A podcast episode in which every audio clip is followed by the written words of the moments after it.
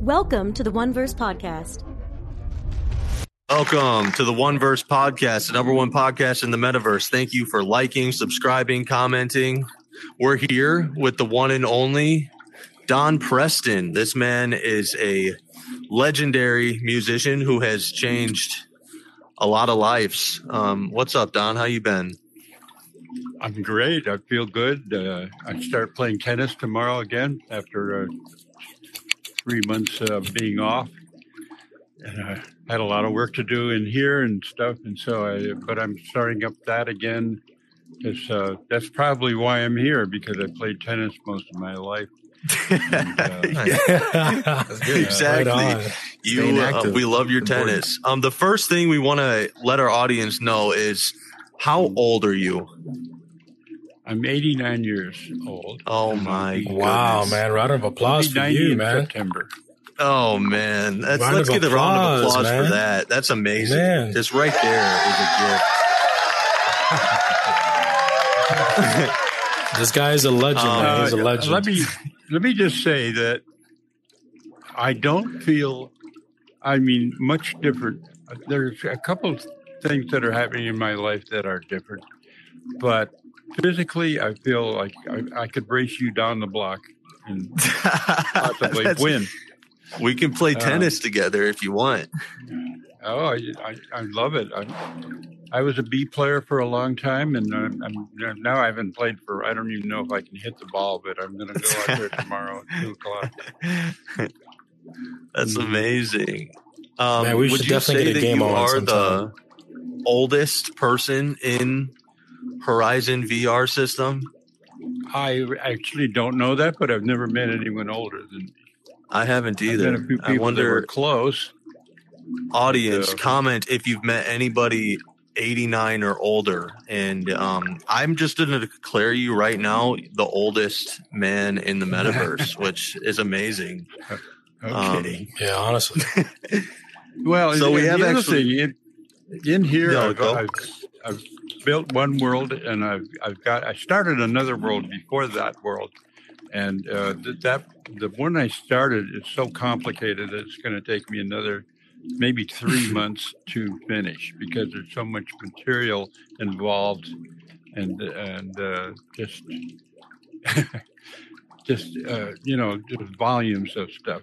So complex. It's going to take me a while. I have to draw a lot of stuff, and uh, so we'll just see how that works out. But uh, the one I finished already is is a beautiful world. It's called Blue Moon, and it's a concert stage that's set on the moon, and oh. you can see the Earth over the concert stage, and of course stars and everything. But uh, it's such a beautiful setting. I've always thought that the astronauts who could see the Earth when they were on the moon, that was such, they said it was the most incredible thing they've ever seen. So I, I said, why not portray that and have a, a live concert as well? Oh, that's awesome. Yeah. And you watched the, the moon, moon landing. landing. Oh, of course. I saw the very first one. That's yeah. amazing. So, are you well, having anybody help? Are you having anybody help you build? Uh, yeah, I've had a few people. Uh, the Whimsy out there is one person that's been helping me. Uh, she was helping me all day today, actually, and uh, and I help her in her world as much as I can.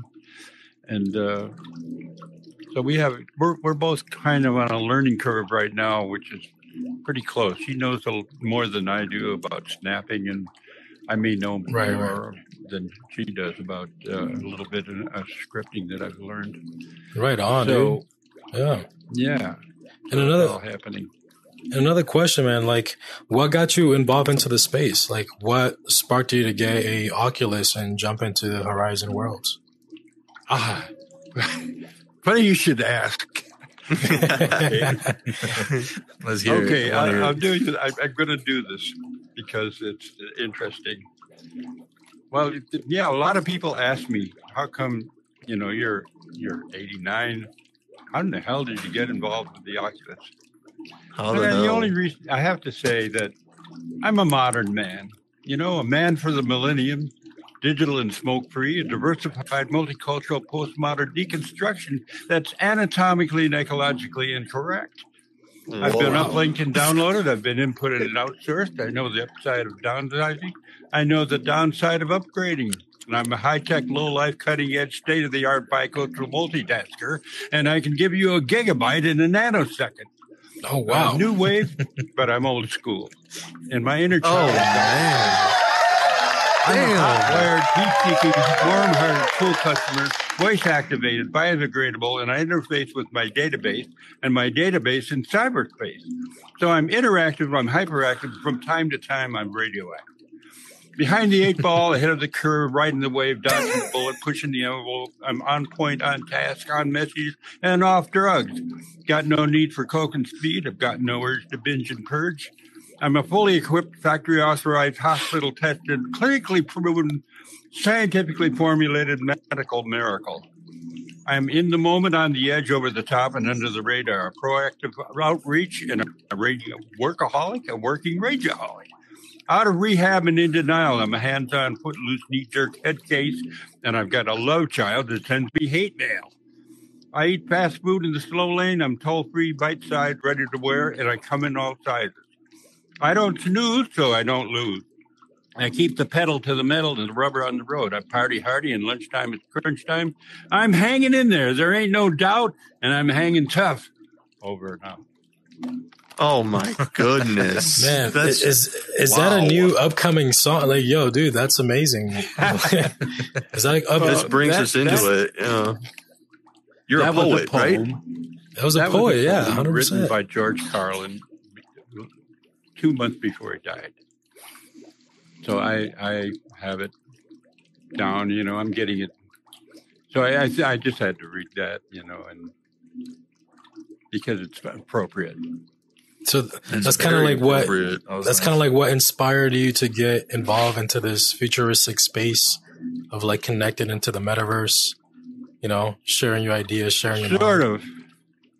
So you are a poet, correct? Is that like a endeavor that you uh, are embarking on a lot more seriously now?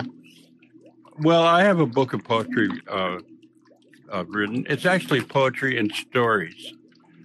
So if, if you want, I can read you one of the stories in the book. Definitely. Yeah, man. I love that. Okay.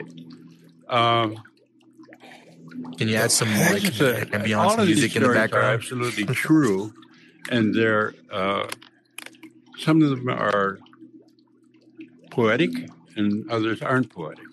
And okay. This one is kind of in between, if you will. And this is a thing that happened uh, to me and my wife. Uh, God, I don't know, maybe. twenty-five, thirty years ago.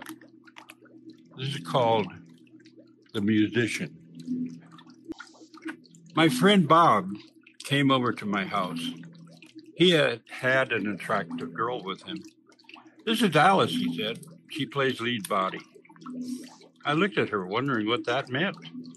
She had a nice body, nothing unusual, no, no big tits or big ass, just an ordinary slim body.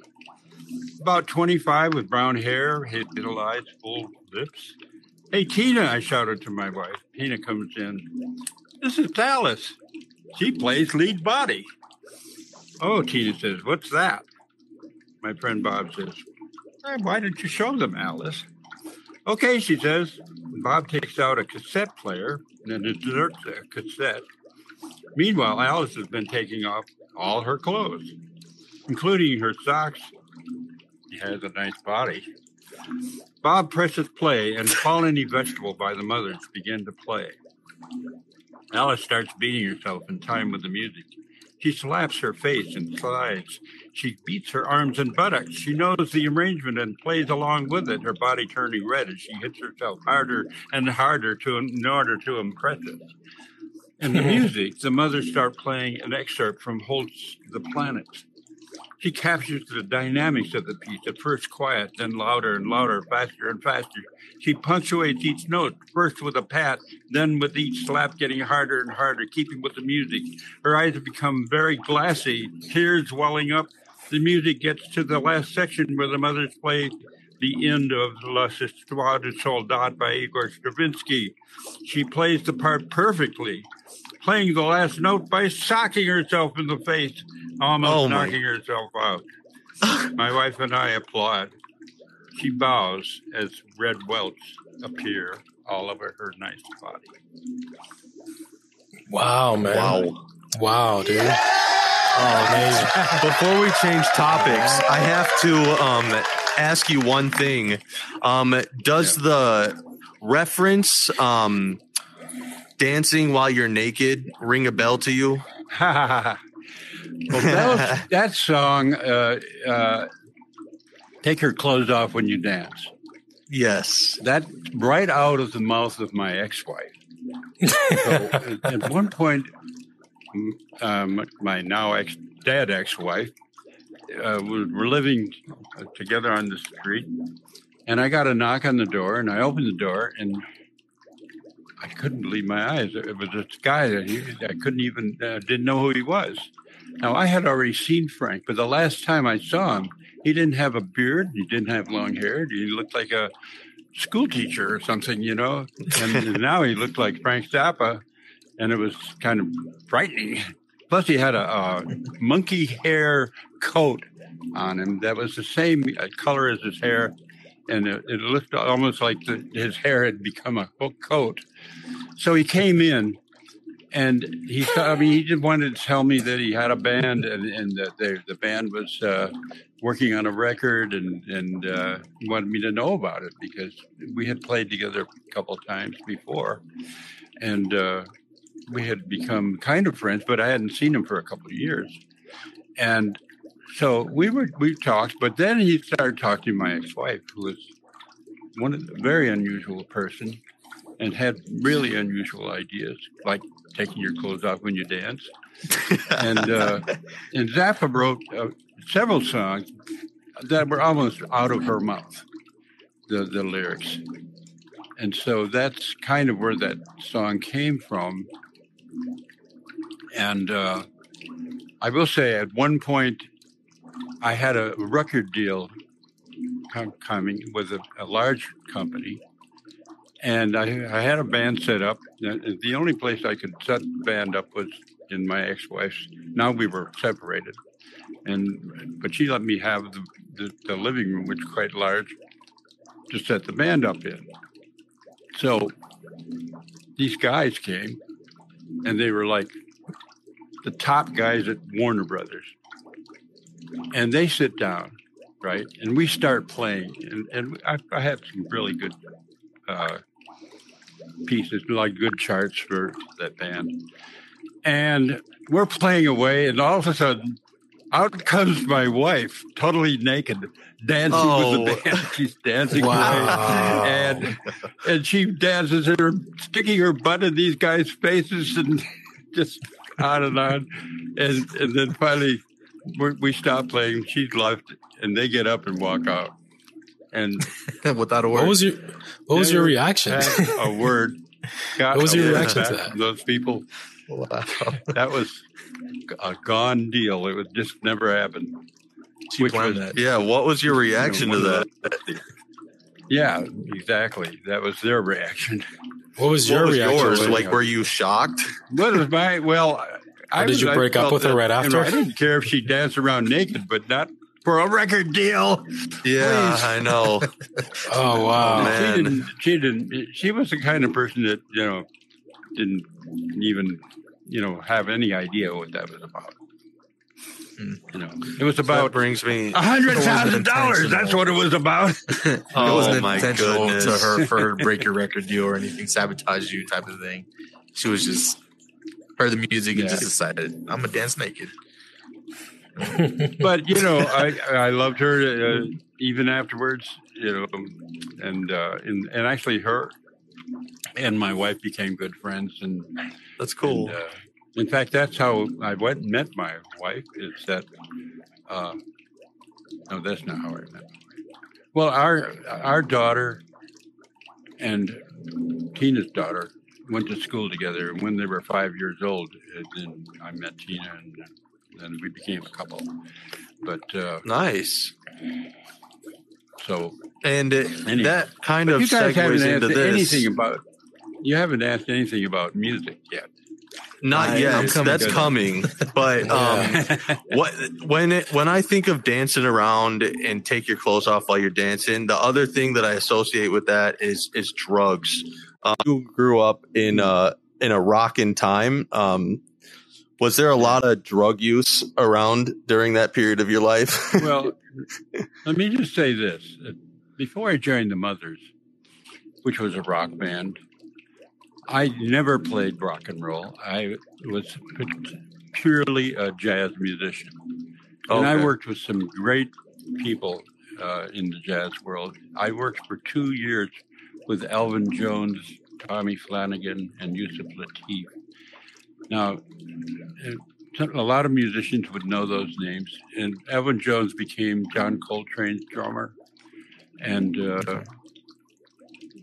like that. I mean, he was... He was considered, he's dead now, but at one point he was considered the best drummer there was out there.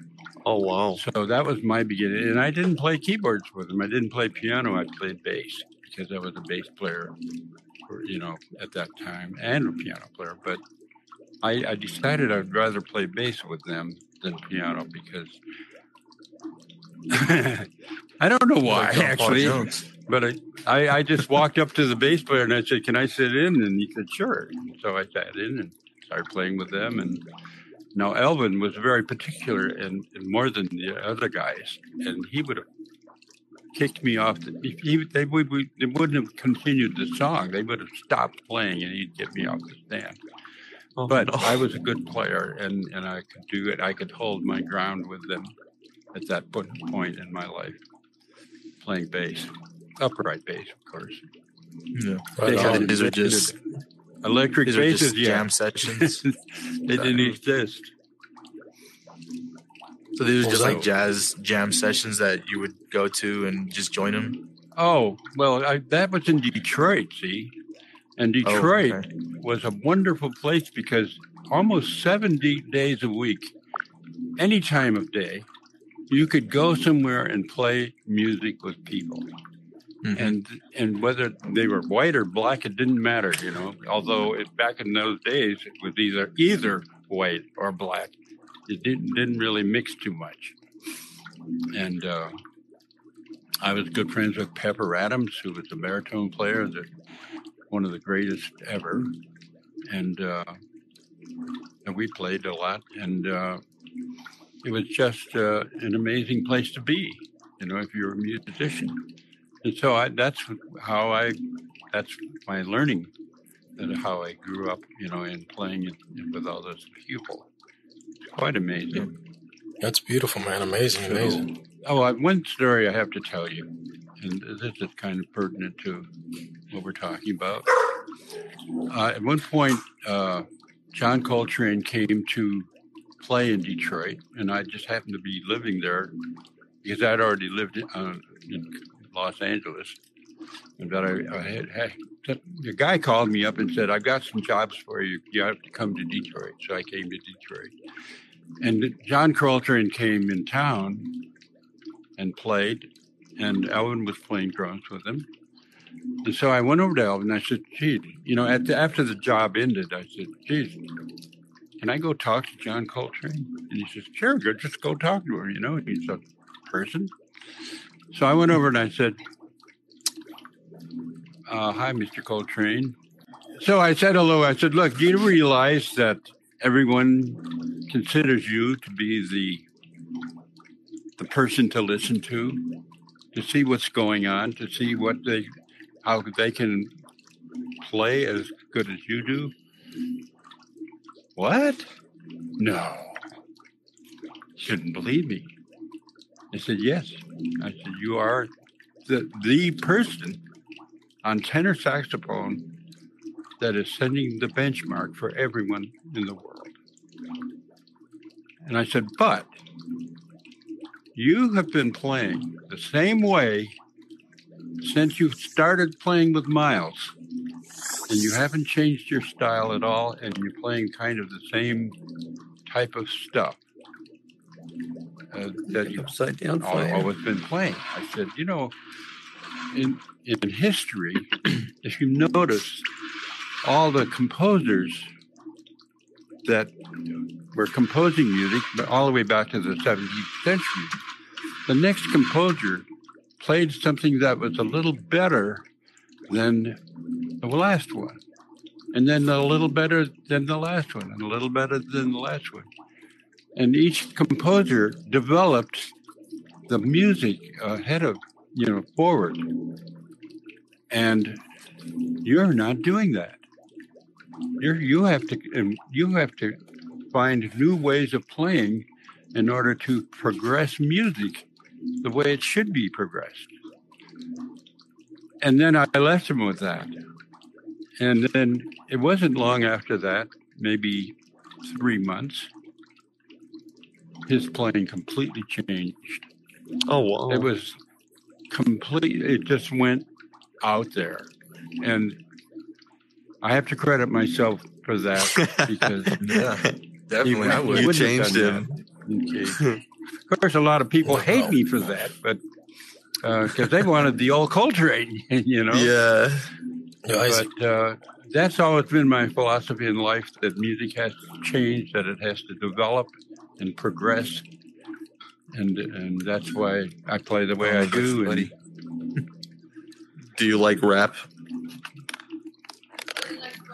I think rap is, I, I don't know, you know what? I mean, it's just barely music. Uh, just barely if you music. want to follow them, they can take you to the back. And the, I can't. Uh, there yeah. are some poets that are doing rap. That are yeah, like you just did a rap. Well, I don't know, but I would call it that. Um, there are some poets doing music that is quite astonishing, and it's very syncopated. Uh, we were just talking about it with, with Verrock, who was just here in the room, because Verrock is a musician and a very good one. And he was doing a rap song for me, and I said, oh, that's great. That's white rap. And there's a difference because the, the black rap, the rappers, they go on the offbeat. And and the white ones go on the on-beat. Oh, that's interesting. Difference. So, anyhow, as far as rap goes, uh, it doesn't fit into my uh, style, like or dislike. I, I just I consider it uh, an entertainment for a lot of people. Right on. Yeah. Right on. Uh, although some people, I just met somebody. You know, some world, I don't even know what it was. And it was just motherfucking this, motherfucking that, motherfucking everything, motherfucking everything was motherfucking. Motherfuck. And, yeah. And I said, boy, you must listen to a lot of rap music, because that's kind of how they talk in rap music. Actually, and then talking about that. Well, um, could you confirm that, Schlick? What? Uh, nah, I love rap, but it depends what you listen to, right? Right, right. Like, so there, like any art form, there's good and there's bad. Exactly. So, yeah. You know, you can't judge rap by the bad rap, but no. you know, hopefully you can judge it by the good rap, and there's some good rap. Exactly. Really exactly. Good. I knew a guy, a black guy that was mostly a poet, but he would do his poems like rap. And and he would like be a saxophone when he was doing it, and it was just amazing. Yeah, some of the greatest stuff I've ever heard in my life. So that's that was. I mean, if if that's rap, then wow. It's a good segue into the music topic. I know you love talking about music, and um, yes.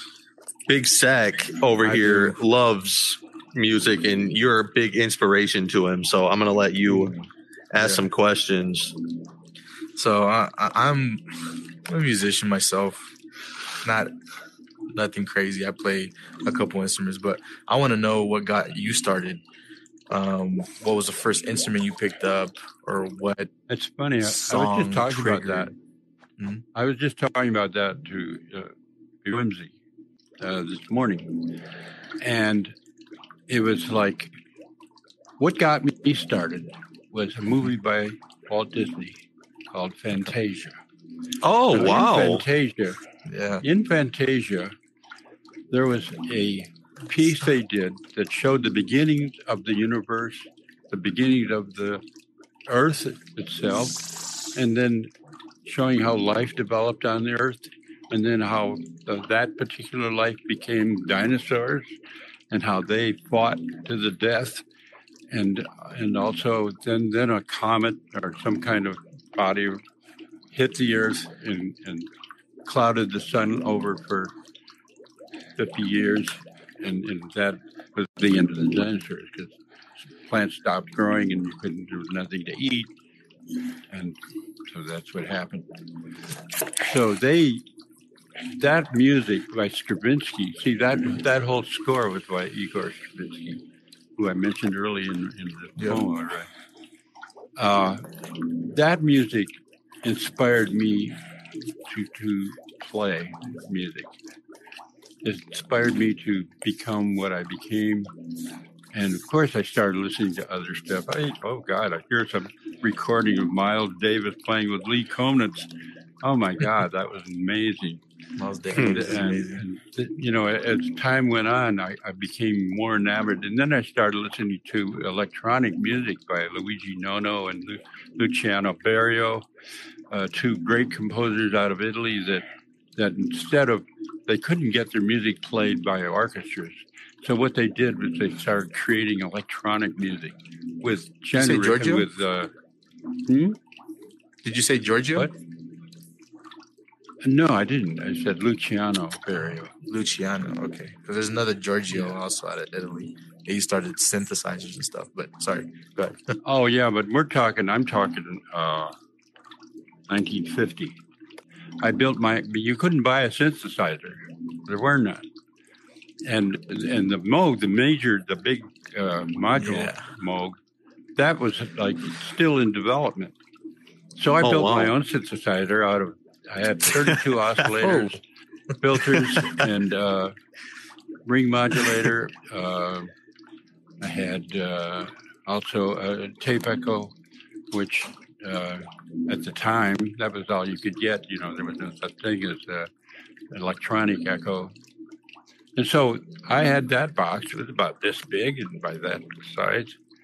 And I took that all over. And whenever, wherever we went, I took that box with me and we, I played. And whenever Zappa required some kind of electronic stuff, because he knew what it was capable of, yeah, bam, there, there it was. And then uh, that's. So you that's made the first, the first synthesizer. Yeah. Well, it possibly was, but there were other people doing stuff, you know, especially out in San Francisco. Uh, Don, I can't think of his name now, but uh, he had a, uh, he was building stuff, you know, and but I I became friends with you know, Robert Moog. I went to his uh, Truansburg factory, which was a kind of a storefront. And who went in there, and then uh, I think I took acid before I went there, and, and he would show me like, and here's nice. the, the pattern. Here's the look. We're building this Mini Moog thing that we nobody's ever heard of, and I start crying, you know, because it's so You're such tripping. a powerful thing. And uh, so, and and later on, I talked to him, and, and I said. I said, you know, I took acid before I went to see you that first time. And he said, yeah, we all knew that. So, that was pretty funny. Your eyes were huge. Oh, yeah, really. Uh, it was amazing. And I eventually, uh, the first thing I got was a Moog, a Mini Moog. In yeah. fact, uh, we, I was living in New York. I was about to go, to go on the road with Gil Evans, who uh, wrote all the arrangements for Miles Davis uh, on those uh, wonderful albums uh, that he did with with an orc with a, a big band, and uh, so I was ready to go on the road with him. And uh, but Frank called me and said, I'm "Playing at the Fillmore East, get your Mini Moog and come on, come down and sit in with us." So I did, and so we're playing away, and all of a sudden the audience goes, "Whoa!" It was like this big, huge sigh of some kind. And and I turned around and looked, and out comes John Lennon and Yoko Ono. Oh, and, oh my God. And the thing that really impressed me about that concert was that, well, first of all, Frank used to do hand signals for the band. He would hold up a you know, he would hold up his middle finger and go like that, and we were all supposed to go like that, right? Or he would make a fist, and he would uh, he would like he'd go like this, and we were supposed to play the low notes like that. So, oh, wow. Uh, and, you know, and he had like a maybe fifteen different hand signals, right? So he taught John Lennon before he came out on stage a lot of those hand signals. And so in the middle of the concert, he turns the band over to John, and John starts doing hand signals. And I swear that he created a piece that was so incredible. Just with those hand signals, getting the band to do this and that, you know, and everything. And it was actually better than what Zappa did. So I, I gave me a new kind of a respect for John, because I didn't know he was capable of that, you know, and he was. So, and, and, and as far as Yoko Ono goes, I mean, Yoko was just kind of carrying new music a step further with her, the way she sang. And and what she did was planned, and it was uh, based on a, a lot of music that people had written. And so a lot of, you know, most people didn't understand that because they never heard any music like that. So anyhow, that's kind of very experimental, what that was like, stuff she was coming out with. And what what I was doing was I was exploring the capabilities of the piano, and I I can show you a couple things right now if you want to. Is that all right? Yeah, let's hear it. I was definitely Anybody? actually looking forward to that. All right. Uh, all right. So this is what I started getting into now, and this is in jazz, right?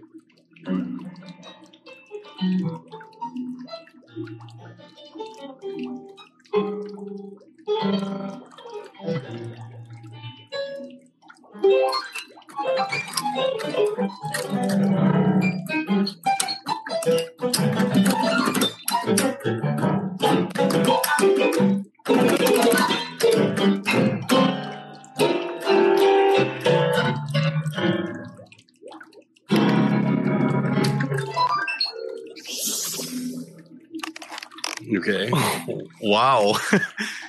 It sounds like chaos, but it's really Oh, it is. I, I couldn't I couldn't do that if I tried. Yeah, it's, it's amazing. Yeah, it's it's it's that's amazing. Well, see, one thing about that, once again, it's kind of based on new music, which is classical music composed by musicians that are composers that are alive. And what they're, and once again, carrying the music further and further and further. So, and that's been my goal in my life, to carry the music further and further. So I wound okay. up playing something like that. And now what music has become is uh, repetitive. Yeah. You know, you take Philip Glass or Steve Reich and uh, Terry Riley. Those guys are all playing repetitive music, and uh, some of it's quite brilliant. Music for eighteen Musicians by Steve Reich is just amazing. It's just so beautiful. In C by Terry Riley has gotten to be a classic piece that people are playing all over the world, and it's it's a great piece. Even though it's got its repetitiveness, it still is beautiful and, and uh, really uh, energizing. So that stuff is, uh, that's what I listen to, you know. Some Sometimes people ask me, well, how, how, what do you, how did you get the way you got? What do you, what do you do? And I said, well, I listen to music that's written by classical composers that are still living. And that's, that's how I, that's what I base what I do on. Unless, of course, if it's like a film score and it, there are certain requirements for that score, then I have to do that. In fact, I just wrote a film score that's for a film that's going to be shown here. The film is by Verrock, uh, and it's going to be shown maybe tonight. I don't know. Is Verrock still out there? Is it tonight, Verrock? No, no not it's not going to be tonight. So it's uh, in the next few days anyhow. And so I did a score for that film. Now, the film is only about, what, eight minutes? Nine minutes? No? Yes? Four minutes. Four minutes. Four minutes. Four minutes. Oh, four minutes. Okay. Are you ready to go see a, a movie that's four minutes? Yeah. Well, if you wanted eight minutes, we could just watch it twice. Right. Right. So I did the music for that, and uh, you know, it's it's going to be really beautiful. Uh, but you know, as you guys know, you can't bring a film in here. Yeah. So he had to make the film in here himself. But you yeah. Not yet, though. At least not of yet. But eventually, um, we'll be able to bring. Yeah, I guess at some point there will be a, a way of doing that. You can't even bring a photo in here now. I mean, although I've heard people have found a way of doing it, but I, it's not. I'm yeah, there's not definitely a way to do even. It. I've seen a couple, but uh-huh. not throwing any names out there.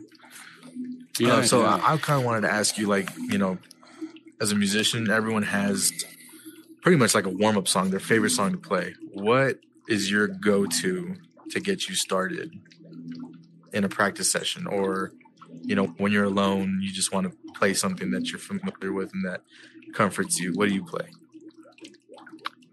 Boy, that's a hard one. Uh, it's a hard one because uh, I I do, you know, if I need to, you know, first thing, if I'm going to do a concert uh, like I've been doing in here, I have to make a, a set list, and I try not to repeat myself. You know, like uh, over, over like four concerts, I don't, I haven't repeated anything yet so far. And, oh, wow, uh, amazing! But uh, I can't say that there's one song that I not one. Uh, I mean, I have some or maybe favorites. An artist or a band that you play songs in general, you know, or maybe some of your stuff that you play that you've created. Well, of course. Do you want me to play something? Is that what you're saying? I would love to hear you play something. Okay. I mean, other than utter chaos, Organ- organized, organized chaos. chaos. Yeah. It was amazing. Right, so don't don't let me disrespect I it. I haven't practiced the piano for maybe three days now, so I'm, I'm in pretty rusty. A little rusty, huh? All right, here's one of my favorite pieces. It's called Pound for Brown. All right, I have to introduce this piece because yes, it's interesting. Now, th- Zappa wrote this piece, and the Mothers of Invention had just landed on from the you know in England at the airport, and, and we had a big bus to take us from the airport to In, inside of London.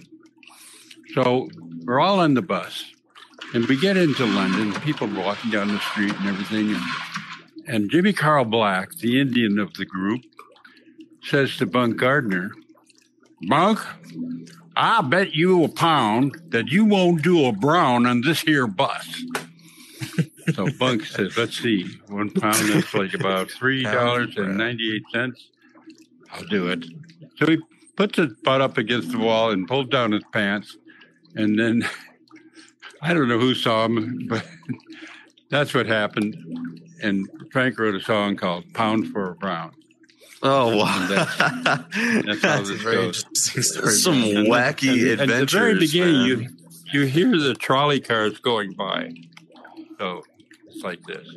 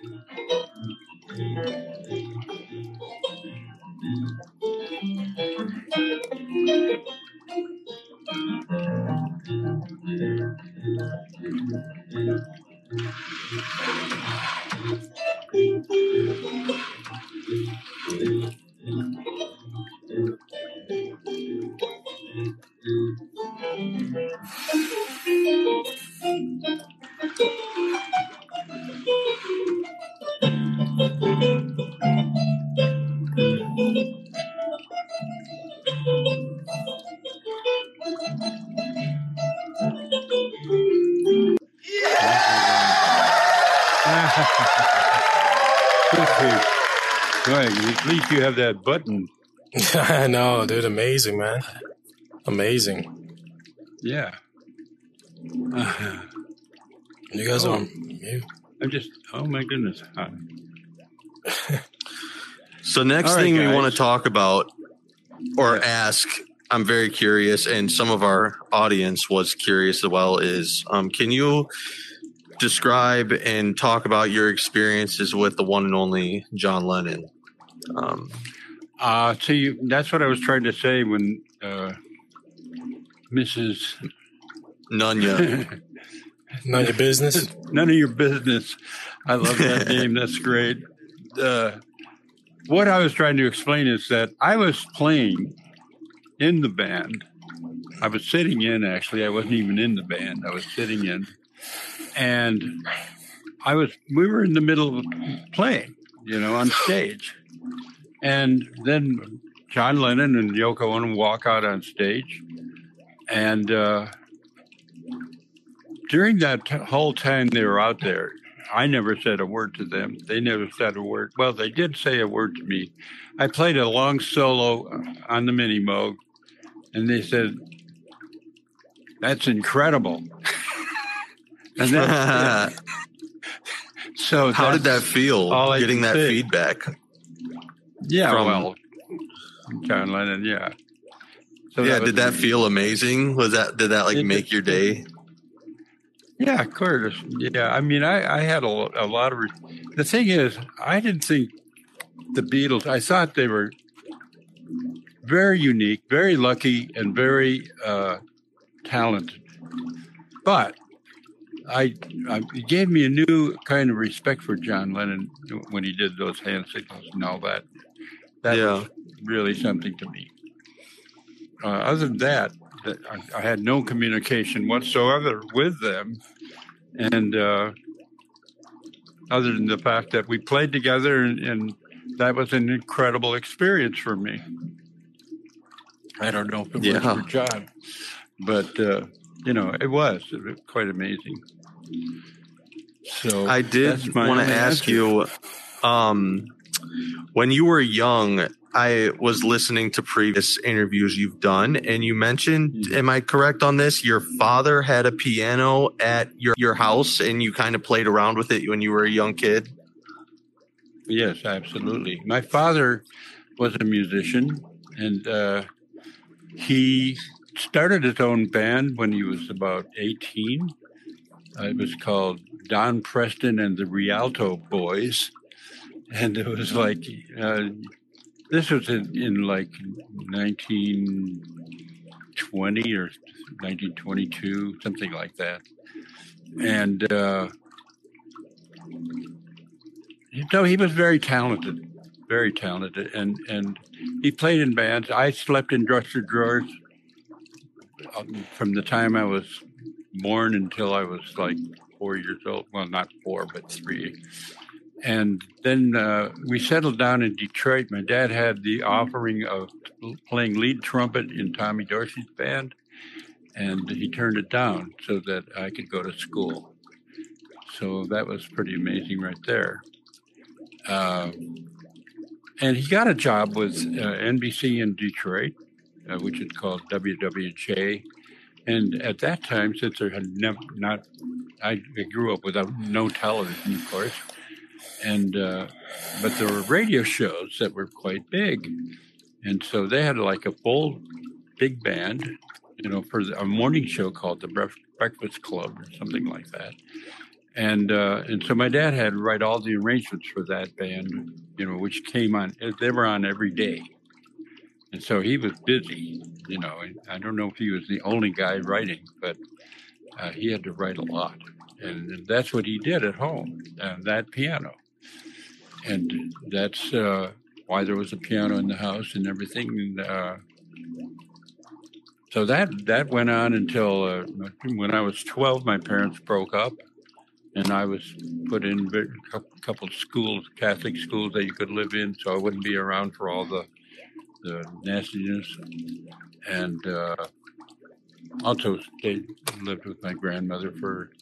about a year and, you know, that kind of stuff. Anyhow, So when I was uh, when I was about seventeen, late seventeen, I was uh,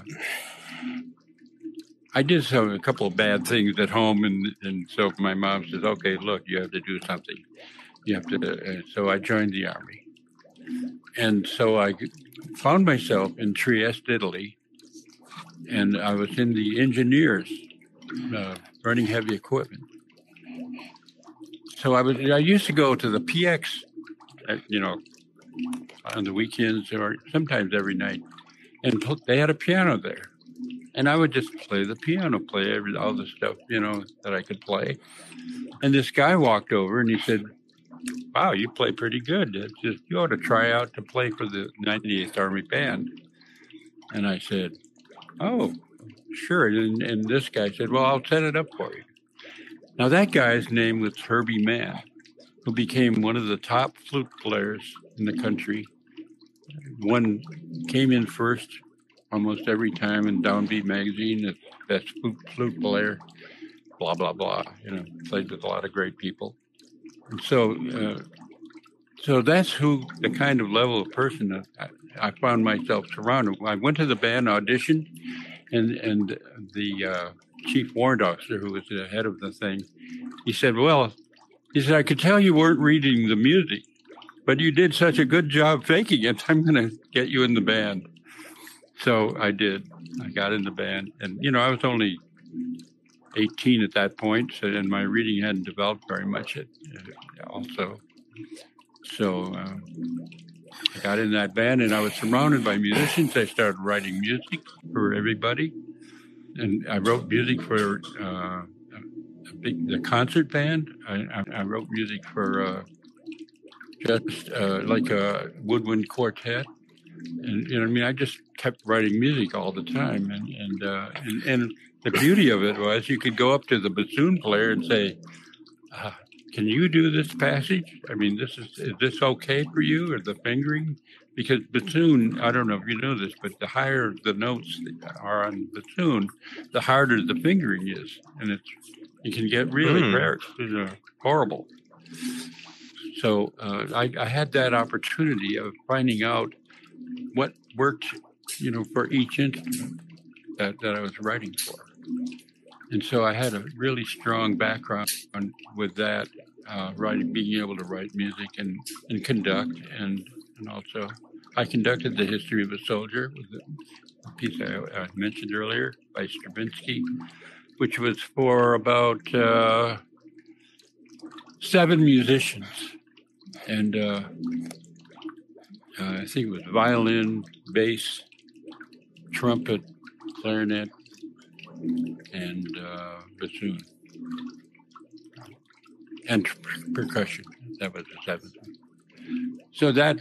That was really amazing to, for me to be able to do all that stuff, you know. And, and I was also, I mean, we'd play, the way the, the the day looked was that you'd play in the concert band in the morning, you play in the big band in the afternoon, and then after everyone ate dinner, we'd just jam together, you know, and play, play jazz tunes and, and play jazz. So, I mean, can you imagine that going on every day for for two and a half years? Yeah. That's yeah. amazing. Totally amazing. That's how I learned to play bass. One night I took some speed, which uh, over in Italy, the speed is like way more powerful. Anyhow, I chewed up some speed, you know, in cotton. Snorted it or you ate it? No, just uh, came in an inhaler. Chewed. You just chew the cotton in the inhaler. Oh, and, okay. Uh, And so I walked eight miles into town because we were stationed outside. We, the band was living in a, an abandoned whorehouse, and it was perfect for the band because there was a big dance floor, you know, on the ground floor, and then we had a barber, we had uh, uh, a bar. It was, it was just perfect. And so uh, I walked eight miles into town. I saw this club there. I walked in. There was a band playing, and there was a bass leaning against the wall. So I played with them. I asked them if I could play bass. Oh, you know, prego, prego. And, and they would uh, Uh, so I went over and picked the bass up and started playing. Never played a bass in my life. And I played for about at least three to four hours. That's amazing. And then I walked eight miles back to Tria, to our, our building. And from that day on, I started practicing the bass. So when I got to, to play with Elvin Jones in Detroit, I could play. You know, I could play really good. So, any and real other quick questions? I don't know. And real quick, out. so and, and for the viewers that are listening from Spotify and watching that don't really know much about you, or even have an Oculus to get in the space to know about you, what kind of yeah. big artists or big names have you played with? Like back in uh, the that's days. That's the thing that nobody's asked yet, except before we started. Yeah, I've been waiting on that, actually. Uh, okay. I mentioned that John uh, Lennon and Yoko Ono, so I, I played with them. Uh, we, Frank did a movie called two hundred Motels, and in the movie, he hired Ringo Starr to play him. So Ringo Starr was dressed up like Frank Zappa and, and doing lines like Frank Zappa would and blah, blah, blah. Now, as many of you may know or may not know, when you're making a movie, it doesn't just go consecutively, you know, down the line and, and the way you think, the way you're seeing it. There's all kinds of places, reasons why they have to stop and reset the lights and reset the camera, blah, blah, blah. And so during those times, Ringo would get on the drums and I would get on the keyboard and we'd just rock out. So we really had an amazing time just playing together like that. Right on. And also one thing I found about, about Ringo is that his playing is very basic, but but he had such good time. It was just amazing. It was it really swung, and even though it was rock, you know, which is eight note based music, it swung. Even uh, like you always think of jazz, which is twelve based notes, uh, as. And there's a there's a whole story there, but anyhow, uh, Ringo, even playing playing uh, rock and roll, really really kicked butt, and and that's, that's what I really loved finding out about him. So uh, and let, all right, two of the guys that were in the second band that Zappa formed were, was Mark Moleman and Howard Kalin, and those are the two lead, main lead singers of the Turtles. And the Turtles like had some financial problems, uh, some kind of stuff they were breaking up, blah blah blah. And and uh, and the other side of the coin was that uh,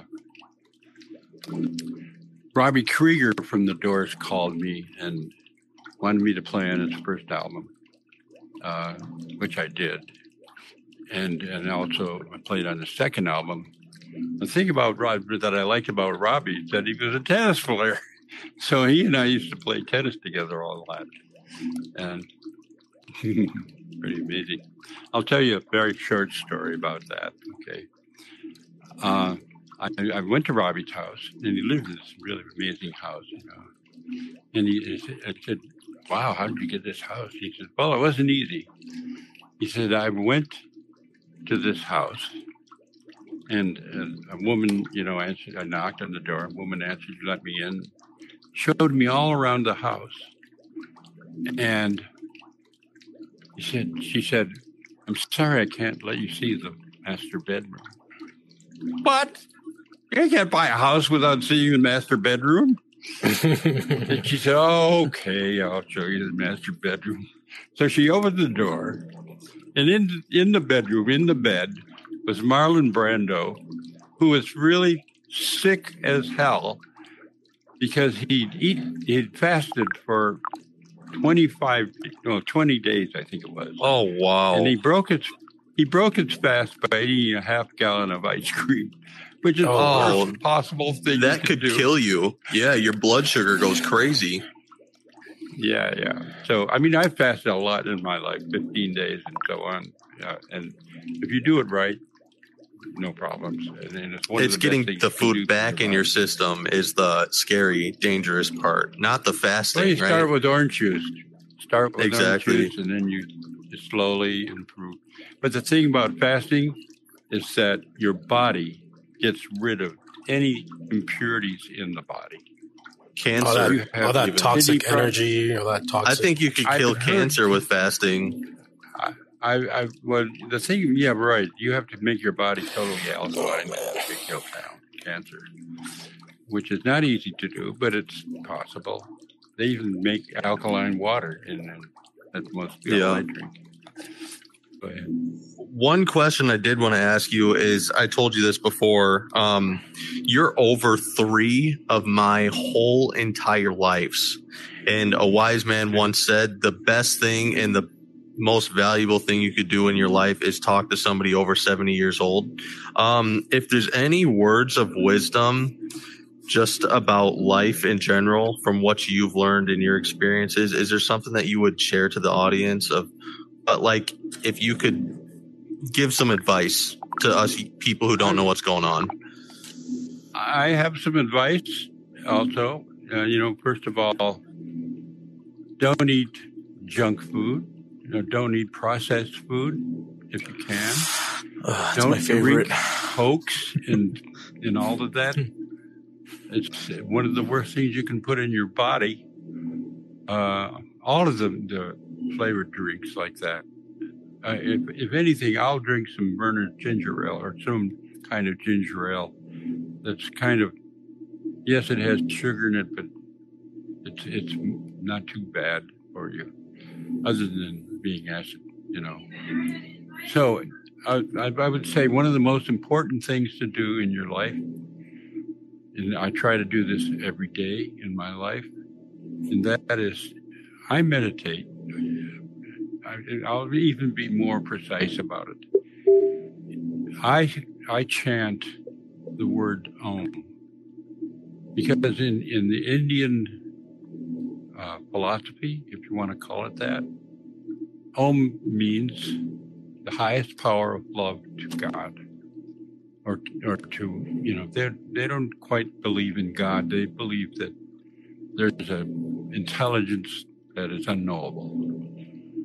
No, no, un, you know, you can't even conceive of that. Mm-hmm. So that's that's what I do for twenty oh. minutes every day. That, if I don't do that, it, life is hard. If First thing it, in the morning. Life is easy. I do it before breakfast. Okay. Life becomes very easy and very, it's just amazing. It's just amazing, and uh, those are the those are the two main things I would say. You know, that that could change your life. It could. It and what about ego? Being a man, having all this testosterone, you are a man. Like, would you? What would you say about ego? Because that's one of the things that a lot of us struggle with, is like feeling disrespected or things like that, reacting in a harsh way and trying to, you know, be a man, assert your dominance, fight. What would you say about that? I would say ego, go. Ego, go. Ego, go. It's uh, go, go, gadget. Mm. Okay, I'm going to read you one more thing out of my book, and that's probably it. Okay. Yeah, if you want to hear the rest, you got to buy it. This is called What? When I play music. Yeah, then we wrap it up. Okay. It's strange when I play music. It's weird when I play music. A specific set of frequencies divided by twelve up and down the audio range. Only twelve notes repeated. Billions of melodies made. Symphonies, concertos, partitas, etudes, folk music, rock music, pop music, gamelan, kabuki, flamenco, gypsy, zydeco, rhythm and blues, country western, hip-hop, and rap, just to name a few, out of just twelve notes. And what was that sound like that created the universe, the Big Bang, that rang throughout the void, creating visions beyond comprehension, endless distances, vast mind-boggling quantum qualities, It's not enough just to press the keys, blow the horn, scrape the catgut out of nylon. I have devised a way to listen as I play, to listen for that faint impulse from somewhere inside, showing me what or how to say the message that I intended of the piece. When I think, oh, when I think, the music comes out bad, and if it could smell, it would stink. And it's sad, and it makes me mad that I can't force the music out. But the mind is limited. The voice I hear inside is not. It draws upon the creation of the universe. The process works at the speed of thought, faster than light. Try as I might, I can't come close to that brilliance, that intelligence, with the experience of a thousand lifetimes. So I tell my ego, go, go away, and let this other voice in me play the music. Let these impulses be my guide, my beacon in the night. Let me be the instrument that allows this inside essence to communicate all the emotions and mathematical complexities of music. Wow, that was great. Wow, man. We wish I, I wish I could talk to you all day long, right? Because yeah. You're a special individual. It's so funny. Like I really, I find it hard to believe that, um, or not hard to believe, but it's amazing to me that you have pretty much been involved in music your whole entire life. Like even my generation, there's people like, don't do music, be a re- get a real job. Music's never going to take you anywhere. And you're kind of like the mm. exception to that whole entire thought. Well, also I have to say that music is one of the hardest things you can do to make a living at. And yeah. I can't say I honestly made a living at it, although I've, I've been lucky here and there and got some big money at some various times. And uh, I, I've never been hurting. You know, I've never been, although, like as I pointed out at my wife's fiftieth anniversary, she has a beautiful golden ring with uh, a beautiful stone. I've pounded that ring about twenty times just to uh, no, you, know, you haven't. Just to get to the next uh, money that's coming in, and so on. Oh wow! You've got it back every time. Yeah, I got it back. Sure.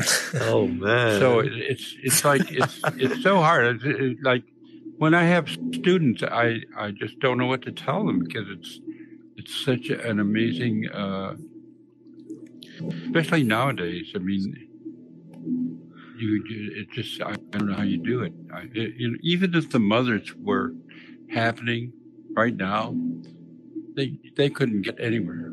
Couldn't get anywhere now. Because the music business changed so much.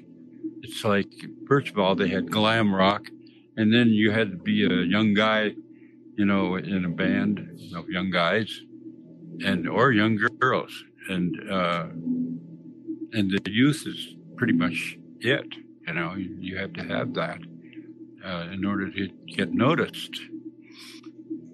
And it's really a big challenge. You know, there there are hundreds of thousands of bands that will never you'll never hear. I knew a girl that I met in New York.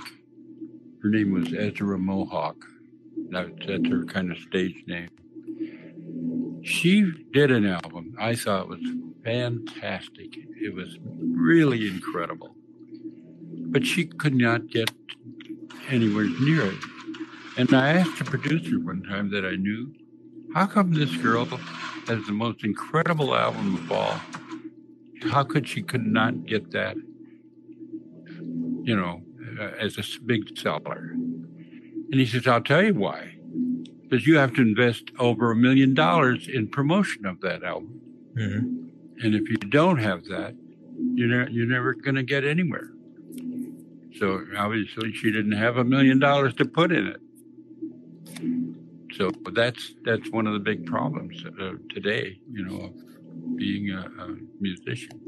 Yeah. So, and that was going to bring me to Yeah, um, one of my questions, the last question I have for young, a young generation of artists, what would be your biggest advice to keep going, chase their dreams? You know, what, what would you say to them? Uh, no, you, not any of those things. My okay. biggest advice to any musician is practice your ass off. Because yes. if you don't, you're just going to be an ordinary musician. You have to be extraordinary in order to get anywhere at all. And even then, it's risky. Yep. But if you don't practice your ass off, look, I'm eighty-nine years old. I have to practice minimum two hours a day, minimum. And like I said earlier, I haven't practiced for three days because I've been working on this damn world and trying to, trying to, you know, make it perfect, and uh, with a lot of help, if you don't mind my saying. Uh, yeah, practice, uh, practice. So, practice is very important. I think that's the most important thing yeah. of being a musician. And I've had students, and do you think I can get them to practice? They wouldn't practice. And, and finally, I had this one guy who was great. He was he could, wrote great songs. He would never practice. You know, I showed them all the things you could practice that, that are, you know, really great for your fingers and everything. No, didn't want to do it. But so, and he'll probably never get anywhere with, with this stuff because he can't perform it. Mm-hmm. He can only make an attempt at performing it because he doesn't have the chops to do it. Yeah. So when I, mean, I was right in my now, band, I, I would play for three days and I can play pretty good, you know, because yeah. it, it holds over. But I mean, if I didn't practice tomorrow, then it would really start showing. You can yeah, play amazing. So we'll correct you on that. yeah. yeah. Well, you know, when it's extended so really period. Do. So, uh, like, I was in a band for a couple of years, and I would practice. Like, minimum for me was four hours a day, plus practice yeah. with the band. You know, plus a jam yeah. session after. So, you yeah, know, I, I practiced so much and I was getting, I was getting really good, but then something happened and I just stopped for two years, you know, and, and that was one of the worst decisions I could have ever made, is just taking that break. You know, I wish I could, yeah, would have yeah. just played every once in a while, but everything I lost, you know, um, I picked yeah. a couple of, a little bit of it up, but. This all that progress apply I made. To you at all, Big Sack. Uh, I have to say that if you're in a in in all of our lives, you have to be careful uh, about number one, how you treat women, yeah, how you treat other people, mm-hmm. and how you treat yourself, because. Right. There's a thing called karma, and that is, it's like God doesn't have to punish you. You yes, punish yourselves. And people that are, you know, some people have no conscience at all. They don't have any, uh, in other words, they'll go and kill people right and left, and they feel like they don't have any conscience, but they, everyone does, no matter who you are, and, and it catches up with you. No matter what.